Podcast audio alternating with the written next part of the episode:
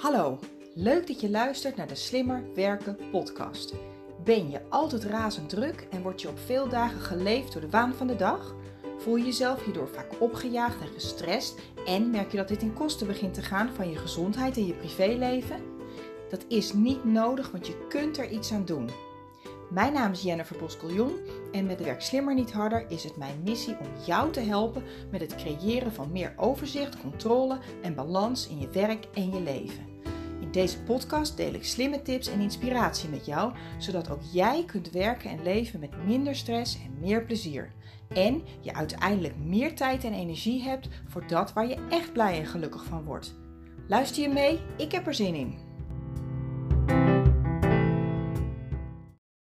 Hallo lieve luisteraar, welkom bij een nieuwe aflevering van de Slimme Werken podcast. Ik uh, geloof dat ik zo'n beetje bij aflevering 81 ben, dus welkom. Nogmaals ontzettend bedankt dat je weer luistert of als je voor het eerst luistert, welkom. Um, waar wil ik het vandaag over hebben? Ik wil het hebben over dat gehaaste, opgejaagd gevoel wat velen van ons regelmatig, misschien wel dagelijks, vaker per dag ervaren. En ik moet zeggen dat ik er ook nog steeds ontzettend gevoelig voor ben.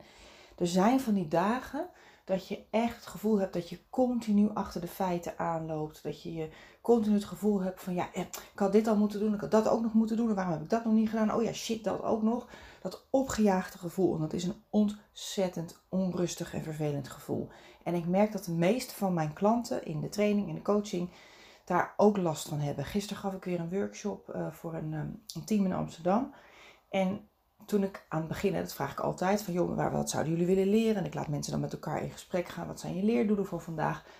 En uh, zodra ik die vraag dropte, riepen meerdere mensen rust.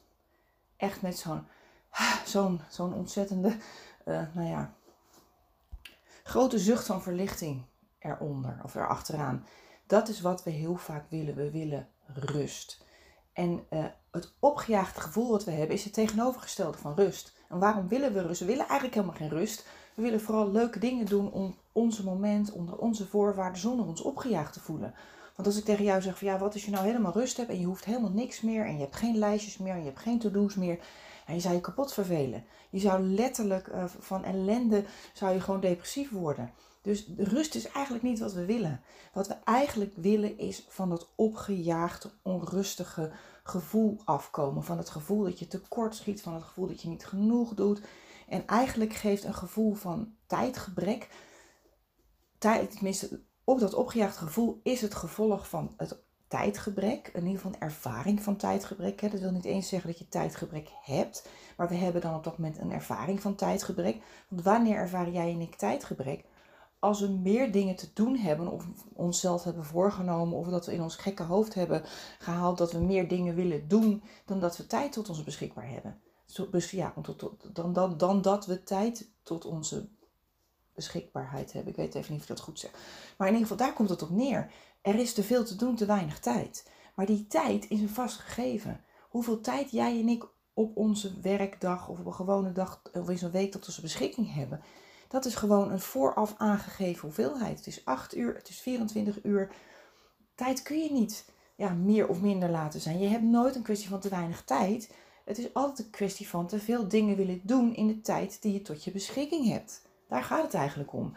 En dat is eigenlijk het enige waar jij controle op kunt. Het enige waar jij controle op kunt uitoefenen is hoe jij met die tijd omgaat. En tijddruk geeft echt een gevoel van tekort. En een tekort mindset zorgt voor stress. Stress zorgt dat we hormonen aanmaken, adrenaline, cortisol.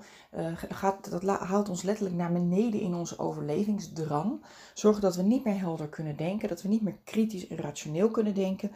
Dus stress heeft een ontzettend negatief effect op juist de manier waarop we de dingen doen. Want als je ontzettend druk bent, dan kom je in de kokervisie van de stress. En dan zie je eigenlijk alleen maar, je focus je dan op die dingen die niet goed zijn, die lastig zijn, die vervelend zijn.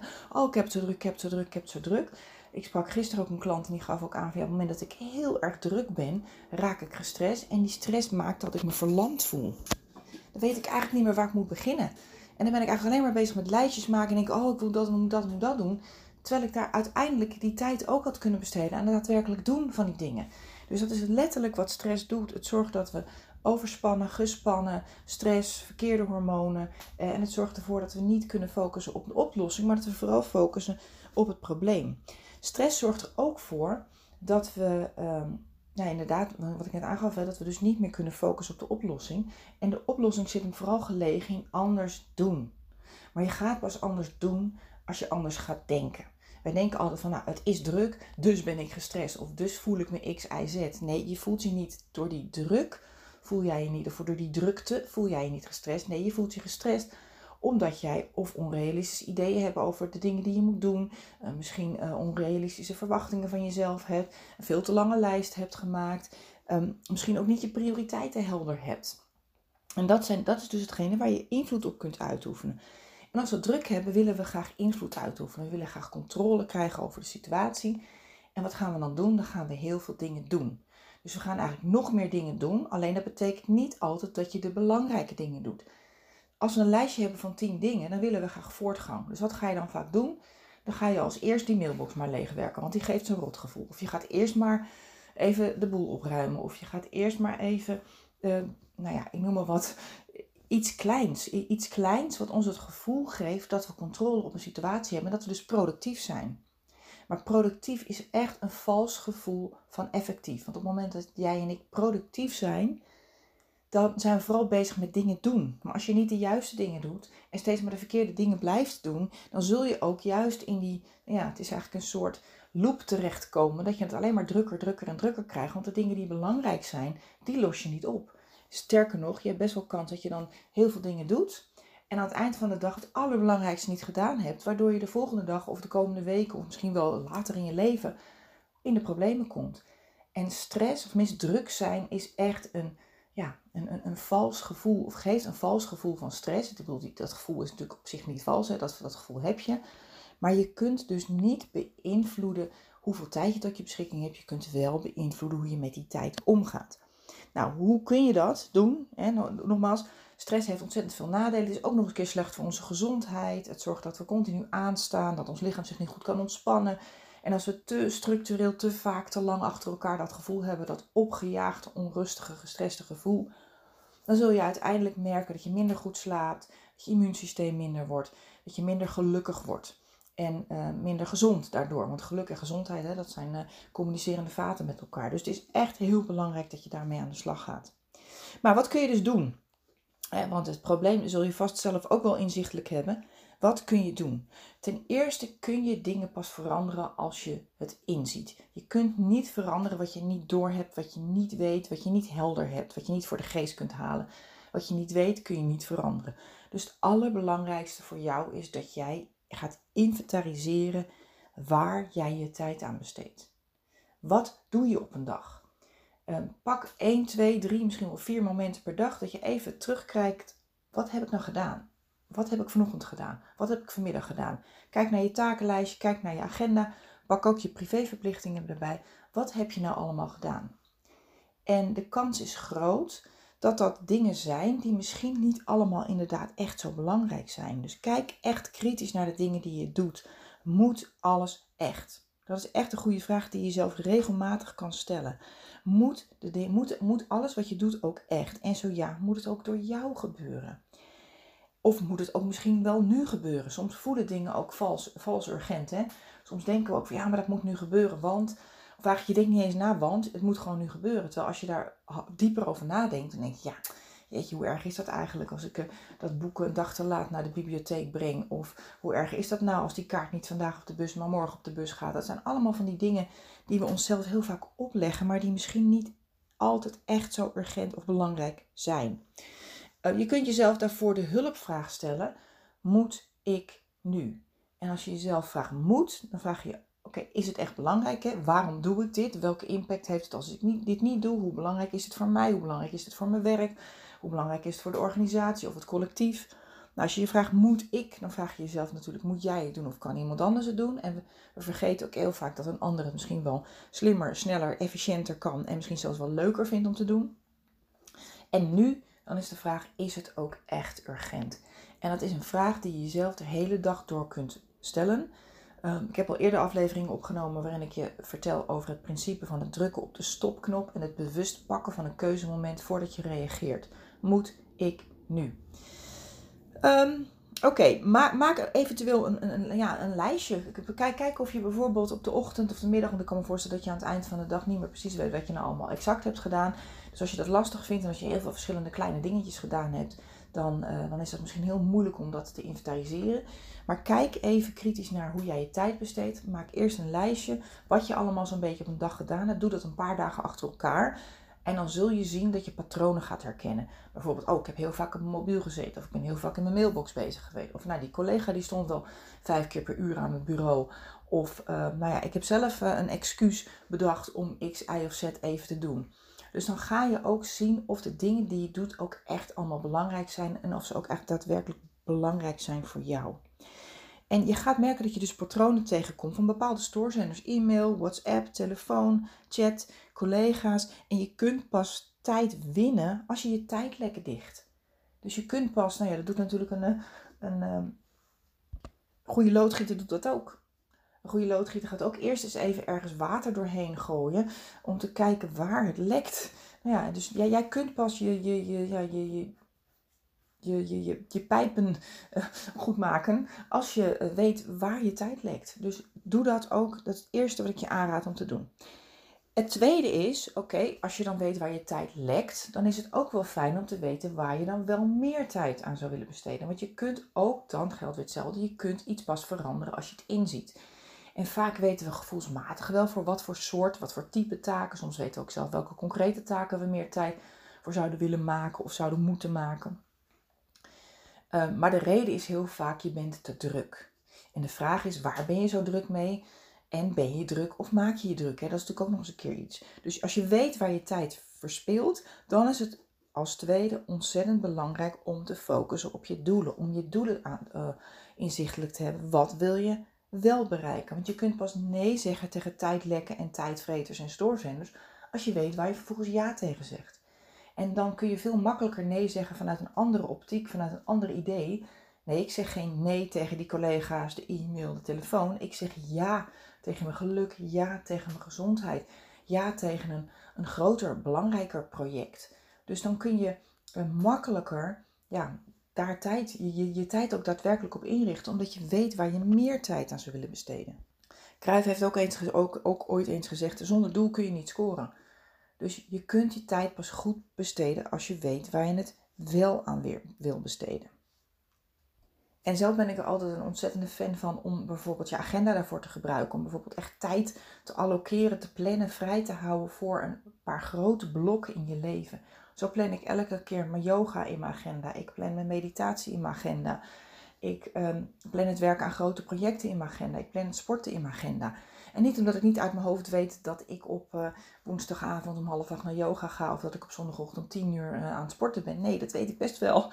Maar ik weet wel dat als het erin staat, maak ik die afspraak met mezelf serieuzer. En dan is het makkelijker om al het andere daaromheen te draperen. Maar er zijn gewoon een aantal niet onderhandelbare dingen zijn er in mijn leven die ervoor zorgen dat ik ook daadwerkelijk uh, nou, mijn tijd nuttig kan besteden. Want je hebt een batterij, je, je mentale, emotionele en je fysieke Ehm, ja, energiebatterijen en die moeten opgeladen zijn. En dat zijn uh, communicerende vaten met elkaar. Dus als je jezelf afvraagt waar zou ik meer tijd aan willen besteden, houd je dan ook niet alleen op de zakelijke doelen, op de projecten. Dat is ook heel belangrijk, want ik merk dat als ik bijvoorbeeld een afspraak met mezelf inplan om aan mijn website te werken of mijn online zelfstudie, dat de kans vele malen groter is dat ik het ook echt ga doen.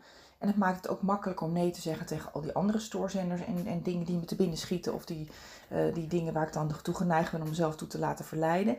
Maar dat geldt dus ook voor je privéleven. En je kunt pas goed je werk doen als je ook goed voor jezelf zorgt. Als je voldoende energie hebt, als je voldoende plezier hebt in wat je doet. Dus dat geldt zowel voor zakelijk als voor privé. Een ander punt wat ik je wil meegeven. Hè, dus eerst is kijk kritisch hoe je je tijd besteedt. Hè, want dan kun je je tijd lekker pas dichten. De tweede is zorg dat je ook je doelen helder hebt. Waar wil je dan wel je tijd aan besteden?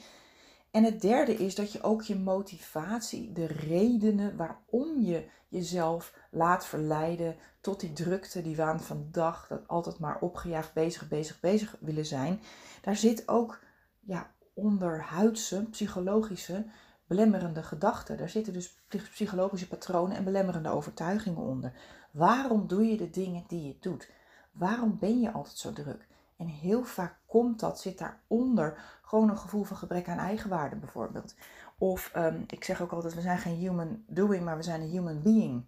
Dus we zijn een mens om te zijn en we zijn niet een mens om te doen. Natuurlijk, doen is leuk. En dat ik net ook aangaf, we zouden ons kapot vervelen als we niks te doen hadden. Jij ook, dat weet ik zeker. Dat is één week leuk, dat is twee weken leuk, dat is drie weken leuk. Maar ik merk dat aan het einde van mijn vakantie bij mij ook echt begint te kriebelen.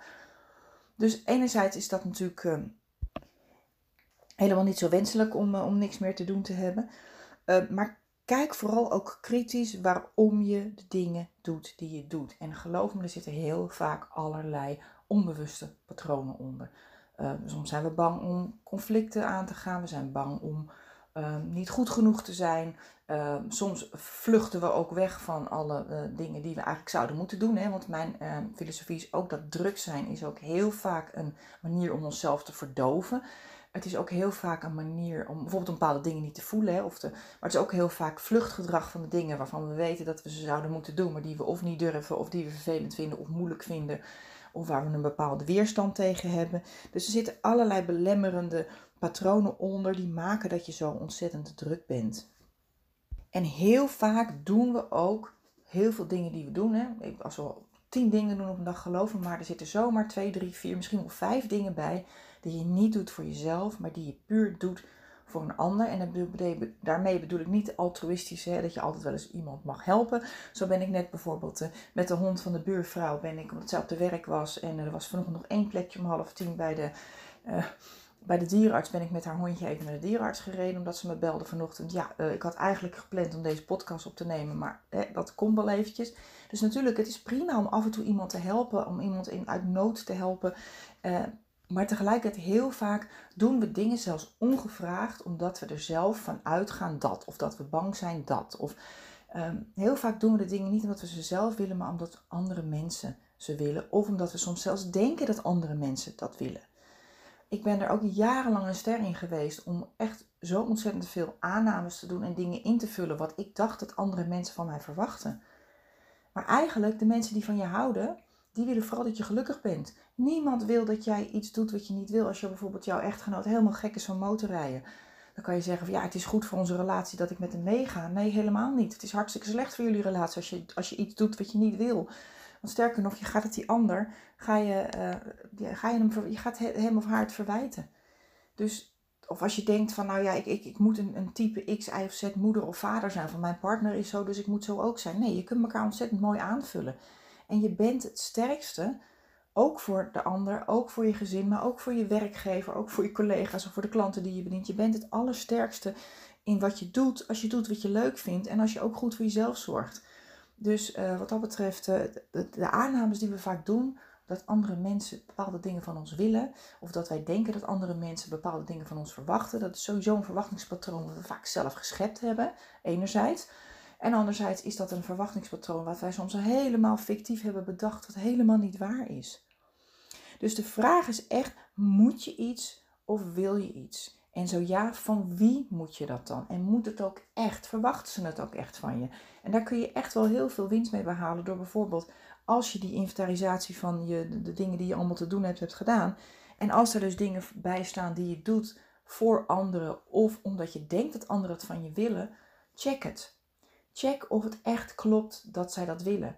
En um, vraag ook uiteindelijk hulp, want een van de volgende punten die ik zo met je wil bespreken is dat je de strategieën bedenkt om die dingen die je niet meer wil doen of waar je niet goed in bent, um, die ook daadwerkelijk te elimineren van je, uit je dag. En uh, heel vaak is het zo dat iemand anders zegt, oh nee joh, prima, dat wil ik ook best wel zelf doen. Of nou ja, ik dacht dat jij het leuk vond. Dus andere mensen doen ook aannames. Andere mensen denken soms dat jij iets leuk vindt om te doen, terwijl je het helemaal niet leuk vindt om te doen.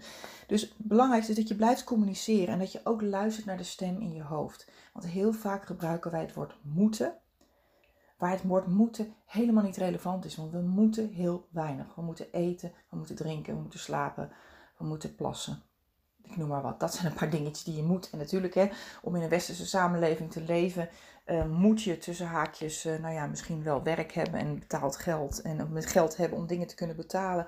Maar ook dat is geen kwestie van moeten, het is een kwestie van willen. Je wil functioneren in deze maatschappij, dus conformeer je aan een aantal regels of gedragsnormen. Dat is helemaal niet erg.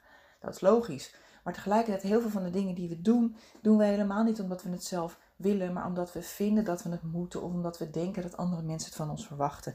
En sowieso die stem in ons hoofd van dat moeten, daar ben ik zelf inmiddels ontzettend allergisch voor geworden. Maar ik heb jarenlang heb ik mezelf ermee vergiftigd. Zo'n beetje tussen mijn twintigste en mijn dertigste dacht ik dat alles moest. Moeten, moeten, moeten. En toen zei op een gegeven moment van ik moet, ja, ik moet het huis gewoon, ik moet naar verjaardagen, ik moet X, Y, Z met mijn kinderen, ik moet, ik noem maar wat, iemand helpen, ik moet een cursus volgen, ik moet naar mijn werk. Nee, je moet helemaal niks. Op een gegeven moment zei een, iemand waarmee ik in een eh, cursus zat, in mijn coachopleiding, die zei, Jennifer, realiseer je dat je in bijna elke zin het woord moeten gebruikt. En toen dacht ik, jeetje, je hebt helemaal gelijk. Dat had ik helemaal niet door. Dus ik was me er niet van bewust. En je kunt dingen pas veranderen als je ervan bewust bent. En vanaf dat moment ben ik erover na gaan denken. En toen kwam ik erachter, oh ja, inderdaad, ik kan moeten beter vervangen door willen, mogen, kunnen. Dat voelt zo relaxed, veel relaxter. En het zorgt ook dat je je veel, tenminste in mijn geval, dat ik me veel minder gestrest en opgejaagd voel. Want ik kijk regelmatig, als, als ik dat gevoel heb, dan kijk ik heel vaak, nou ja, als ik dat, dat merk ik, dan heb ik één dag heb ik dat niet door. En dan denk ik, hé, hey, ik voel me weer opgejaagd, ik voel me weer, wat, hoe komt dat nou? Hoe komt dat? Wat, wat, wat, wat, wat maakt dat ik me zo voel? Soms is dat ook een beetje hormonaal hoor. Vaak kan ik het achteraf ook wel een beetje plaatsen.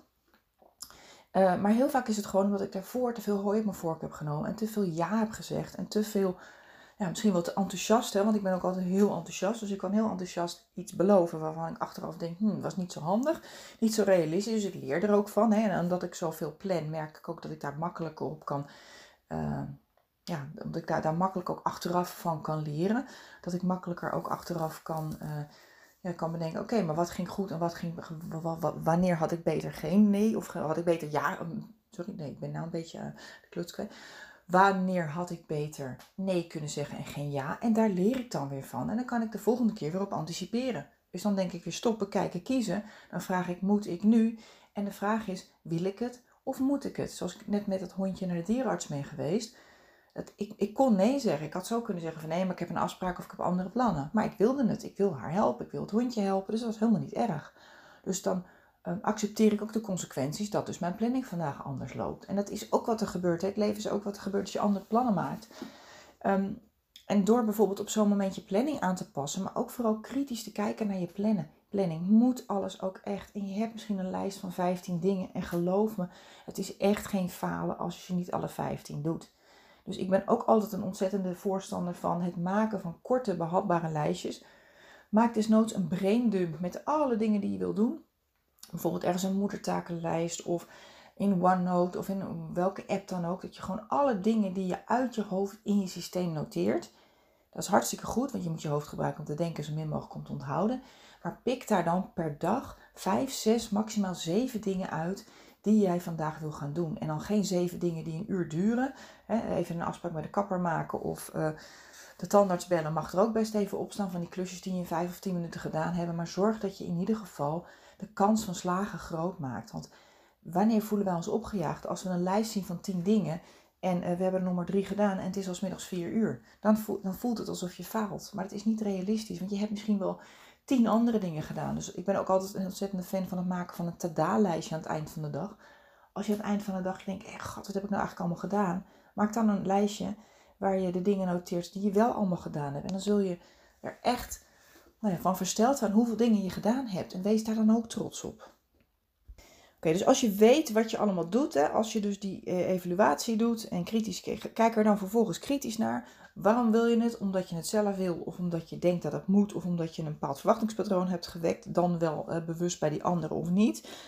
En ga dan schrappen. Schrap alles wat niet belangrijk of niet urgent is, of wat je niet doet voor jezelf, of waarvan je je kunt afvragen: moet het echt? Want op het moment dat er echt iets ergs gebeurt, dan kunnen we het wel. Hè? Op het moment dat er bijvoorbeeld iets gebeurt met een van jouw geliefden, of je wordt zelf ziek, of je auto uh, stopt ermee, ik noem maar wat, of je computer uh, gaat op zwart. Dat zijn allemaal van die kritische crisismomenten waarop onder druk ineens alles vloeibaar wordt. En ineens zie je wat wel belangrijk is. Ineens kunnen heel veel dingen best wel blijven liggen. Dus probeer een beetje zo'n soort mindset te hebben van hoe erg is het echt. En kijk gewoon echt kritisch en schrap gewoon alles wat je waar, ja, waar, waar je je twijfels over hebt of je het wel moet doen. En bedenk dan vervolgens een strategie. Want je kunt pas tijd maken voor de dingen die belangrijk voor je zijn als je ehm, tijd vrij speelt. En tijd is, wat ik net aangaf, het is lineair. Elke seconde tikt voorbij. Je kunt elke minuut, elke seconde maar één keer besteden. Dus als je dingen doet, dan kun je heel veel andere dingen niet doen. Ja, en hoe kun je ze vrij spelen? Je kunt tijd vrij spelen door nee te zeggen, door te automatiseren of door te delegeren. Dat zijn een beetje de drie hoofdgroepen die je kan aangeven. Uh, met nee zeggen bedoel ik zeg ja tegen jezelf en nee tegen een ander. En onthoud, het is niet altijd aardig om aardig, te zijn, om aardig te zijn. Je kunt soms beter eerlijk zijn en transparant. Dan ben je eigenlijk nog aardiger. Dus uh, wees ook niet bang om nee te zeggen. Want nee tegen het een is ja tegen het ander. Daar heb ik nog veel meer andere afleveringen over uh, opgenomen. Onder andere liever assertiever, geloof ik. automatiseren is ook zoiets wat, waar we vaak te weinig tijd voor maken. Wat wel lastig is op het moment dat jij druk bent. Dan is het best wel moeilijk om tijd vrij te spelen voor het, om te investeren in bijvoorbeeld het automatiseren van dingen. Uh, maar besteed het desnoods ook uit. En dat is ook het derde puntje wat ik je mee wil geven. Kijk of je dingen kunt delegeren. Besteed het desnoods uit. Besteed bijvoorbeeld aan een IT-specialist of aan een collega die het bijvoorbeeld hartstikke leuk vindt om Excel-sheets of draaitabellen te maken. Of die het interessant vindt om een nieuwe app voor jou te installeren. Misschien heb je een secretaresse, misschien heb je een stagiaire. Um, misschien je echtgenoot, je partner. Dus kijk of je uh, dat, dan vervolgens dat automatiseren misschien kunt delegeren. Ja, als je daar zelf geen tijd voor hebt. Maar tijd heb je niet, moet je maken als iets maar belangrijk genoeg is. Je kunt pas tijd maken als je kiest wat je niet meer doet. Ja, dus zorg dat je eerst helder hebt wat je niet meer wil doen. En vervolgens uh, kun je strategieën bedenken om die tijd vrij te spelen. Um, het tweede puntje wat ik je wil meegeven is dat je vertraagt. Hoe drukker we zijn, hoe meer we als een hamster in een ratje aan het rondrennen zijn en hoe belangrijker het dus is om pauze te houden. En je kunt bijvoorbeeld een mini-pauze, een mini-vakantie houden door bijvoorbeeld af en toe eens even naar een buikademhaling te gaan. Ik merk dat op het moment dat ik opgejaagd ben, dat ik gestrest, dat ik gespannen ben, dat ik letterlijk aan het rondrennen ben. Ik, ik merk dat ik het nu ook begin te doen. Dan gaat je ademhaling omhoog. En als je ademhaling omhoog gaat, dat is een teken van stress. Het is dus het teken wat jij geeft, de boodschap die jij geeft aan je lichaam, dat er spanning is, dat er stress is, dat er gevaar is. En dus krijg je nog meer uh, hormonen en er gaan nog meer dingen, uh, chemische stofjes in je, vrij, in je lichaam vrijkomen, die ervoor zorgen dat je nog gestrester raakt. En je krijgt nog meer die kokervisie. Je kunt nog minder rationeel denken. Want letterlijk, stress maakt ons letterlijk dommer. Want we moeten vechten en vluchten. En het is niet zo heel belangrijk om uh, te reflecteren op ons handelen. Want we moeten gewoon rennen. En daarna zien we wel weer, als die stress voorbij is, dan kunnen we weer gaan reflecteren.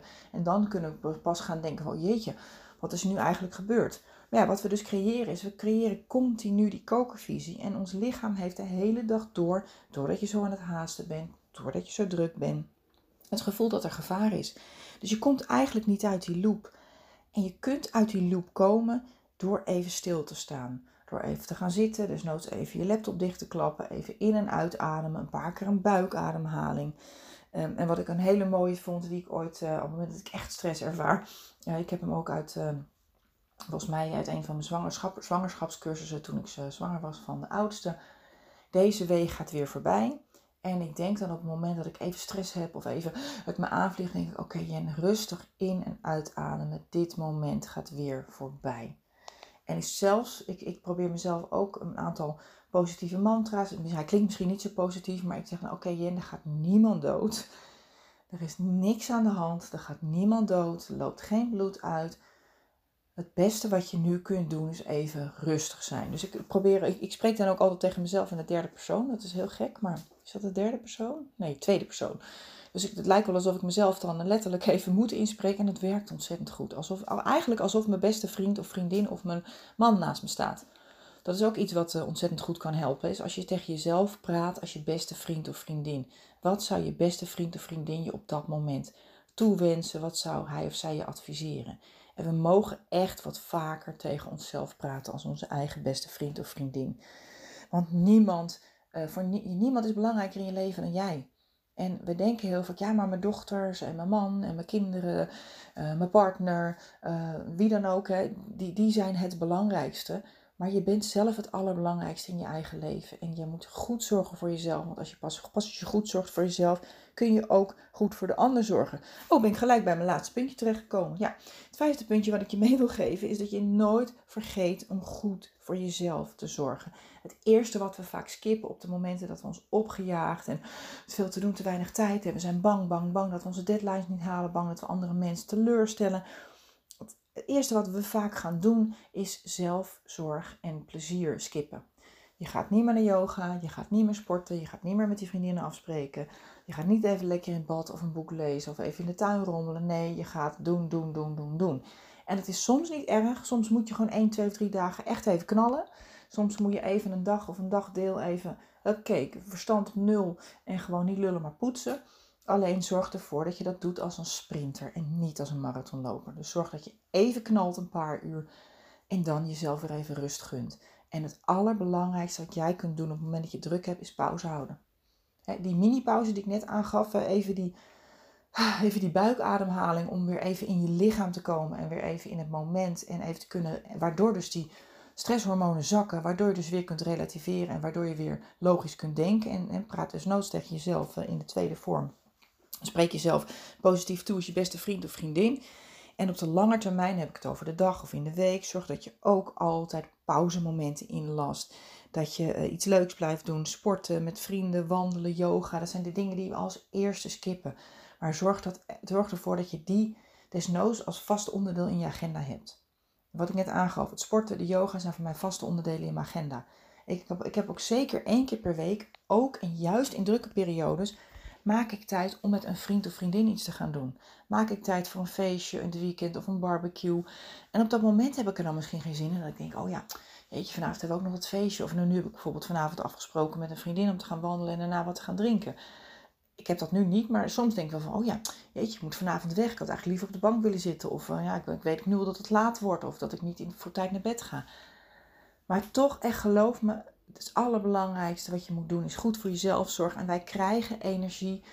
Sommige mensen krijgen energie, tenminste niet allemaal, maar sommige mensen zijn wat introverter, anderen zijn wat, wat extraverter, sommige mensen zijn wat meer mensgericht, andere mensen laden wat meer op als ze alleen zijn.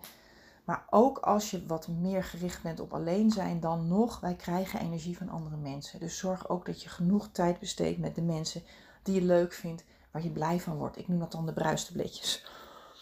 Um, Oké, ik ga hem afronden. En onthoud echt, zorg goed voor jezelf. En wat ik een ontzettend mooi thema vind. Hij hangt hier ook op een van mijn uh, prikborden die ik heb. En dat is een term van uh, Abraham Hicks. En uh, hij of zij, ja, het is een beetje een apart, het is een beetje spiritueel.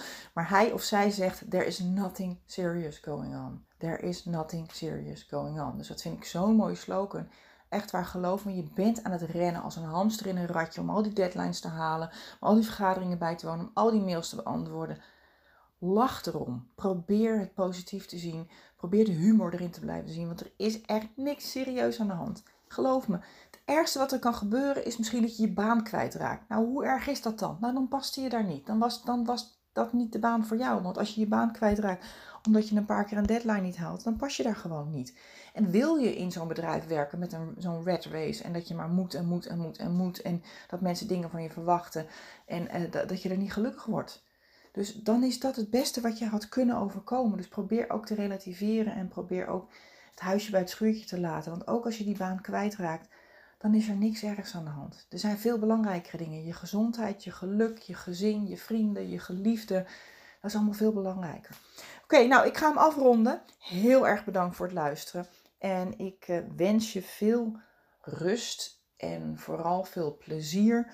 En uh, ik hoop je weer te horen in een volgende aflevering. Dankjewel en tot de volgende keer.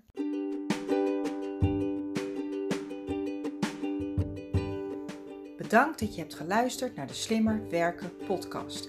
Ik vertrouw erop dat je ook deze keer weer nieuwe ideeën en inspiratie hebt opgedaan. Met Werk Slimmer Niet Harder wil ik zoveel mogelijk mensen inspireren om slimmer te werken met betere resultaten en meer plezier. Ik nodig je dan ook uit om deze podcast te delen met iedereen die je dit ook gunt. Verder zou ik het heel leuk vinden om van jou te horen wat deze aflevering je heeft opgeleverd en natuurlijk wat je ermee gaat doen. Stuur me dan een bericht of tag me op social media. En wil je nog meer tips en inspiratie? Kijk dan op wsnh.nl voor artikelen en downloads. Heel veel succes en graag tot de volgende keer.